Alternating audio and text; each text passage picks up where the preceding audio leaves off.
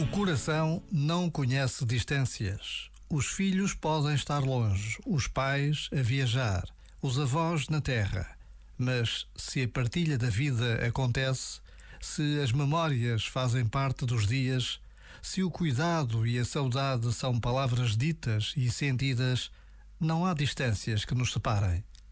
Precisamos de cuidar das nossas relações, de nos mantermos ligados, porque todos precisamos de uma rede de afetos.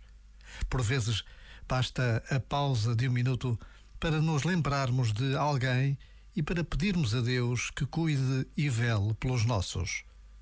Já agora, vale a pena pensar nisto.